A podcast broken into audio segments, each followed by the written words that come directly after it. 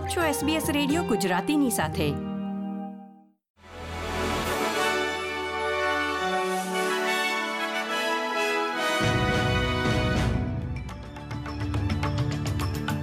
નમસ્કાર. અગિયારમી જાન્યુઆરી બે હજાર ચોવીસના મુખ્ય સમાચાર આપ સાંભળી રહ્યા છો વત્સલ પટેલ પાસેથી એસબીએસ ગુજરાતી પર. દેશમાં જ્યારે મોટાભાગના લોકો જીવન નિર્વાહ ખર્ચમાં વધારો થતાં સંઘર્ષ કરી રહ્યા છે ત્યારે વડાપ્રધાન એન્થની એલ્બાનીઝીએ જણાવ્યું છે કે ઓસ્ટ્રેલિયાના મોટા સુપરમાર્કેટ્સ દ્વારા કરવામાં આવેલા રેકોર્ડ નફાની સમીક્ષા ચાલી રહી છે.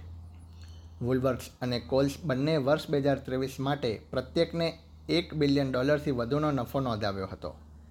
જેમાં સુપરમાર્કેટની બંને મોટી કંપનીઓના નફામાં અગાઉના વર્ષની સરખામણીએ ખૂબ જ મોટો વધારો જોવા મળ્યો હતો. વડાપ્રધાન એલ્બનીઝીએ જણાવ્યું હતું કે સરકાર સમીક્ષાના પરિણામોના આધારે સુપરમાર્કેટ્સ માટે આચારસંહિતા ફરજિયાત બનાવવા પર વિચાર કરશે. તેમણે ઉમેર્યું હતું કે મોટા ઉદ્યોગો તેમના ગ્રાહકોના ભોગે નફો કરી શકતા નથી. વિક્ટોરિયન સરકારે લોકોને આગામી સમયમાં સખત હવામાન અંગે ચેતવણી આપી છે.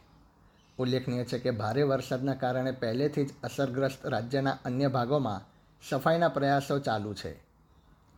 સૈમરથી શેપટન સુધી ગોલબન નદી તેમજ મિન્ટો નજીક બેન્ડિંગો અને બુલોક ક્રિક માટે વોચ એન્ડ એક્ટ એલર્ટ આપવામાં આવ્યું છે. વીક ઇમરજન્સી વેબસાઇટના જણાવ્યા અનુસાર, સપ્તાહના અંતે અને આવતા અઠવાડિયે મેકકોયસ બ્રિજ પર મધ્યમ પૂરની સંભાવના છે. સ્ટેટ ઇમરજન્સી સર્વિસનું કહેવું છે કે શુક્રવારની વહેલી સવાર સુધીમાં પૂરનો સામનો કરી શકે છે તેવી આશંકાને કારણે તેમણે લગભગ ત્રણસો જેટલા ઘરોને ચેતવણી આપી છે. ન્યૂ સાઉથ વેલ્સના આરોગ્ય વિભાગે ચેતવણી આપતા જણાવ્યું છે કે કોવિડ નાઇન્ટીન સંક્રમણ સરેરાશ કરતાં વધારે છે તેમ તાજેતરના પખવાડિયાના અહેવાલમાં જાણવા મળ્યું છે.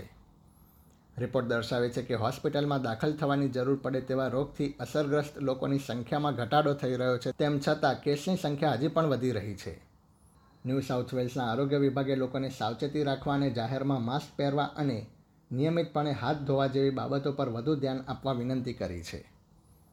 રાજ્યના ચીફ હેલ્થ ઓફિસર ડૉક્ટર કેરી ચાંદનું કહેવું છે કે જે લોકો બીમાર કે અસ્વસ્થ અનુભવતા હોય તેમણે ઘરે જ રહેવું જોઈએ અથવા આસપાસના દરેકને સુરક્ષિત રાખવા માટે તેમના ડૉક્ટરની મુલાકાત લેવી જોઈએ.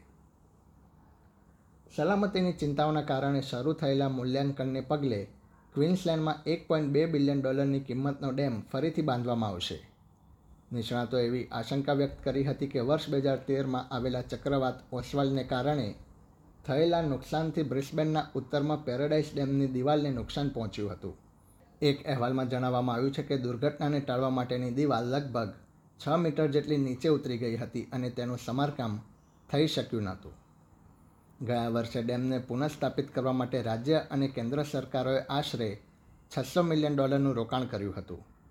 પરંતુ ઓપરેટર સનવોટર કહે છે કે ડેમની દિવાલને ખૂબ જ નુકસાન થયું છે અને ટૂંક સમયમાં તેની જગ્યાએ નવા ડેમના નિર્માણ માટે કાર્ય શરૂ કરવામાં આવશે.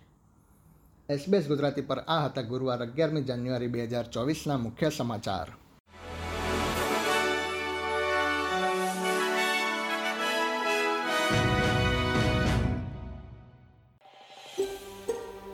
આ પ્રકારની વધુ માહિતી મેળવવા માંગો છો? અમને સાંભળી શકશો Apple podcast Google podcast Spotify કે જ્યાં પણ તમે તમારા પોડકાસ્ટ મેળવતા હોવ.